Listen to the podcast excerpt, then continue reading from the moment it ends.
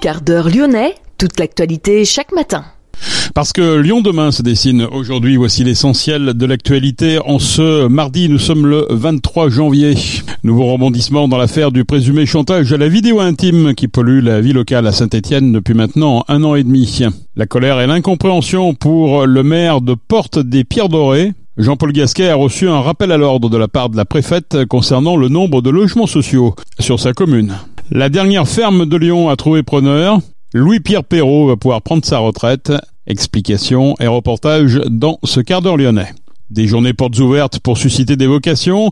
La Croix-Rouge française organise en effet les portes ouvertes de son établissement de formation samedi. Et puis l'AS Saint-Priest ne pourra pas recevoir dans son stade son huitième de finale de Coupe de France face à Valenciennes en raison de la capacité et des conditions de sécurité. Le point de chute de ce match pourrait être Bourgoin, Bourg-en-Bresse, voire Valenciennes. Lyon demain, le quart d'heure lyonnais, toute l'actualité chaque matin.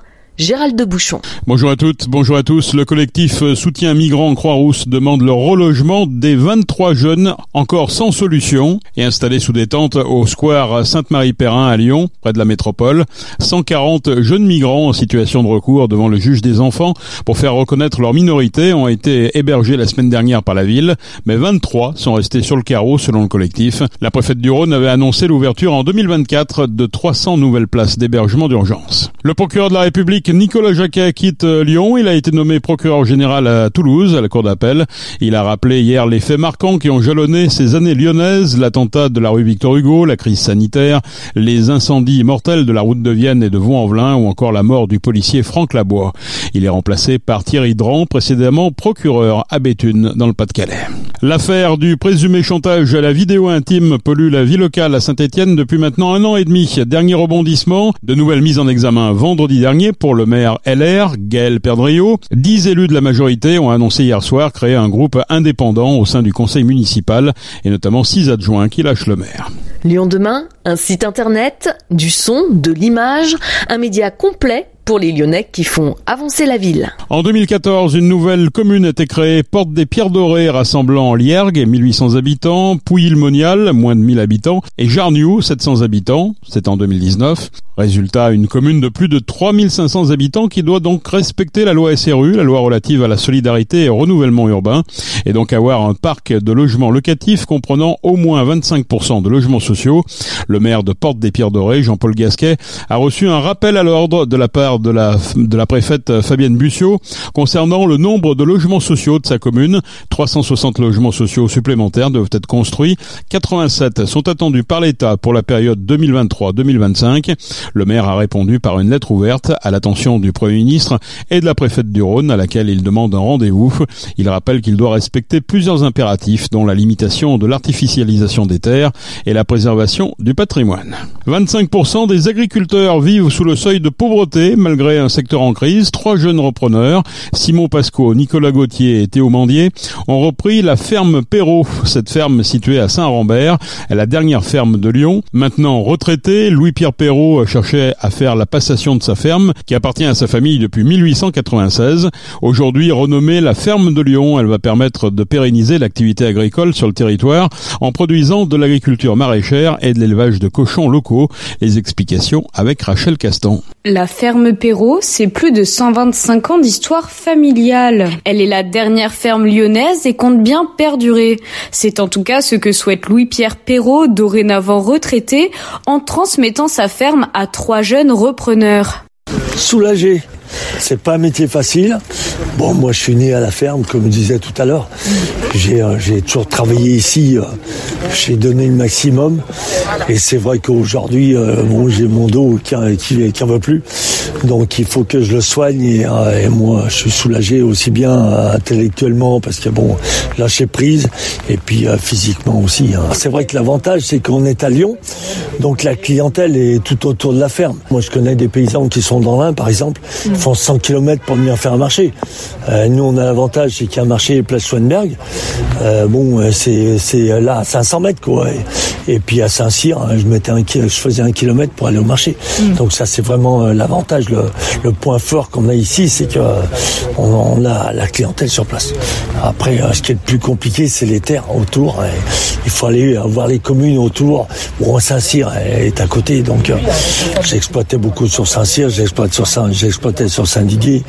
Bon, j'en ai un peu sur Saint-Romain, mais le, problème, c'est quand on sort en, tracteur sur la route, il y a de plus en plus de circulation. Mais bon, après, on peut pas tout avoir. Est-ce que vous pouvez nous en dire un peu plus sur votre parcours et l'histoire de cette Alors l'histoire, donc avant que ce soit une ferme, c'était un moulin à une époque, puisqu'il y a un ruisseau qui passe entre les deux rangées peupliers. Et donc après, donc c'est mon arrière-grand-père qui a pris euh, la ferme en 1896, où il y avait un bail tous les six mois à l'époque, puisque maintenant c'est les 369 les beaux. Mais euh, donc euh, ça a été ça une époque, du temps de mes arrière-grands-parents. Et puis bah après, bon, de fil en aiguille, donc euh, moi j'ai repris la suite de mes parents en 84, où je me suis installé. J'ai acheté du terrain à Chasselet à l'époque. Parce que ici, mes parents, comme on avait failli être expropriés, mes parents ont dit tu, il faut prévoir euh, tes arrières au cas que ça se reproduise. Donc j'avais acheté du terrain euh, pour pouvoir travailler en plus et donc euh, ça m'a donné du boulot supplémentaire. Malgré la situation complexe des agriculteurs de nos jours, certains comme Simon Pasco, un des trois repreneurs, souhaitent résister et se lancer dans l'aventure. Cette ferme représente un symbole aux yeux des habitants et à ses yeux, car elle est représentative d'enjeux globaux qu'ils nous développent. Diversification, exemplarité, partage. Euh, la diversification, c'est vrai que en fait c'est au moment où on commençait à monter le projet, vu déjà le potentiel, le contexte de cette ferme, le potentiel agronomique, la diversité qu'il pouvait y avoir, euh, et puis les, différentes parcelles puisque c'est très morcelé, il y avait euh, une tendance justement à diversifier, les produits, diversifier les ateliers. Le fait qu'on se mette en collectif également, et c'est vrai qu'aujourd'hui c'est euh, c'est une, solution qui se met en place de plus en plus dans les fermes. On le voit, ça apporte de la résilience euh, économique d'arriver à diversifier ses sources, diversifier ses produits et, euh, puis également c'est diversifier à travers les services. Et ça c'est quelque chose qui est en, cours de développement je pense dans l'agricole, qui vise à se développer. C'est tout l'agrotourisme, l'accueil à la ferme, des écoles, de, tous les consommateurs, des espaces formation, des espaces événementiels. Et ça c'est des services que peut apporter la ferme en tant que support et, euh, et qui vont apporter une viabilité économique pour les exploitations futures. Et enfin, le partage, oui, c'est du fait que ce soit un symbole, du fait qu'on cherche à être exemplaire sur nos modèles. Euh, on, on est dans une logique depuis le début de partage, de coopérative, et on a envie de transmettre euh, et d'ouvrir un maximum la ferme parce que vu, vu ce qu'elle représente aujourd'hui aux yeux des gens, il faut que ce soit un lieu de vie. Réalisé à la ferme du maraîchage et de l'élevage de cochons locaux, voilà l'objectif de cette reprise. Pour Patrick Guillot, le maire de Saint-Cyr-au-Mont-d'Or, cette transmission est essentielle pour faciliter le circuit court. Ah, Pour nous, euh, si vous voulez, c'est- une partie de notre histoire aussi, parce que même si elle est sur Lyon, effectivement, l'exploitation était en grande partie aussi sur Saint-Cyr. Donc il y a euh, un attachement euh, tout à fait fort de la part de, de- des Saint-Cyrots à cette exploitation, et c'est ce que proposent aujourd'hui nos jeunes agriculteurs. hein. Et quels vont être les apports de cette ferme? Ce sera plutôt financier ou symbolique? Alors, pour ce qui nous concerne, si vous voulez, ils sont un peu financiers. La, la majeure partie euh, des, des terres exploitées donc représente à peu près 16 hectares, euh, dont 10 sur euh, sur la commune. Et sur ces 10, il y en a quand même une partie qui appartient euh, à la municipalité. Donc, c'est la commune va mettre à disposition ces, ces terres. En quoi est-ce un avantage d'avoir une ferme dans une ville? On se considère pas comme ville, on se considère comme village.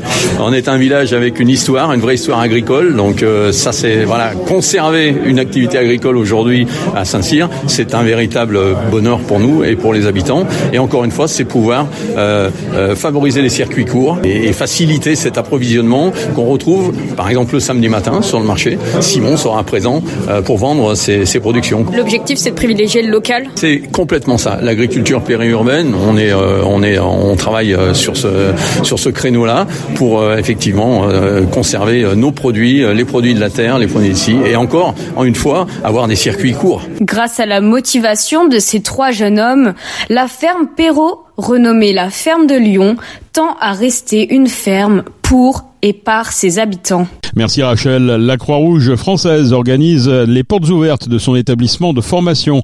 C'est samedi. Croix-Rouge Compétences propose dans son établissement lyonnais des formations accessibles en cursus classique ou en apprentissage.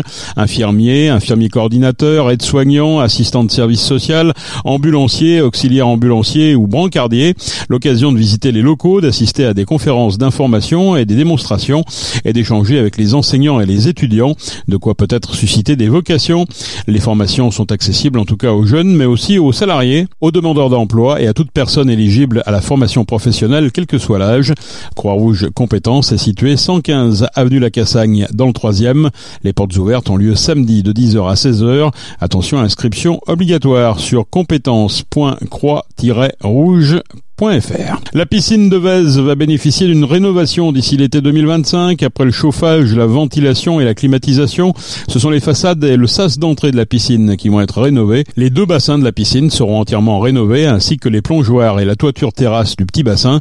Coût de l'opération 6,3 millions d'euros. Les travaux sont prévus entre mai 2024 et mai 2025. Lyon demain créateur d'envie. Les places pour France-Angleterre, dernier match du tournoi des Six Nations prévu le 16 mars au groupe Ama Stadium de Dessine, seront mises en vente en février, mais toujours pas de date officielle. La vente pour les licenciés devrait intervenir la deuxième semaine de février. La vente pour le grand public aura lieu dans la foulée. Une alerte afin d'être prévenu de l'ouverture de la mise en vente est disponible actuellement sur le site de la Fédération française de football. Le conseil est de s'y inscrire. La capacité du groupe Ama Stadium est de 59 000 places, 242 000 personnes se sont déjà inscrites à l'alerte. L'AS Saint-Priest ne pourra pas recevoir dans son stade Jacques Joly son huitième de finale de Coupe de France face à Valenciennes le mercredi 7 février à 20h30. Le stade Saint-Priot de 3000 places n'a qu'une main courante, séparant les joueurs des spectateurs et la Fédération française de football ne s'en satisfait pas. La capacité du stade est de toute manière insuffisante. Le groupe Ama Stadium est lui surdimensionné et utilisé par l'Olympique lyonnais le même jour. Le stade de Gerland des rugbymen du Louf n'est plus aux normes du foot. L'AS Saint-Priest ne pourra donc disputer le plus grand match de son histoire dans le département du Rhône. Reste trois options, jouer au stade Pierre Rajon à Bourgoin, 8000 places assises, ou au stade de Marcel Vercher à Bourg-en-Bresse, 6700 places, ou enfin se résoudre à jouer à Valenciennes, au stade du Hainaut. Les deux affiches des huitièmes de finale concernant les clubs rhodaniens se suivront à deux heures d'intervalle le même jour, le 7 février. L'Olympique lyonnais recevra Lille à 18h30 au groupe Ama Stadium, tandis que l'AS Saint-Priest défiera Valenciennes, équipe de Ligue 2, à 20h30.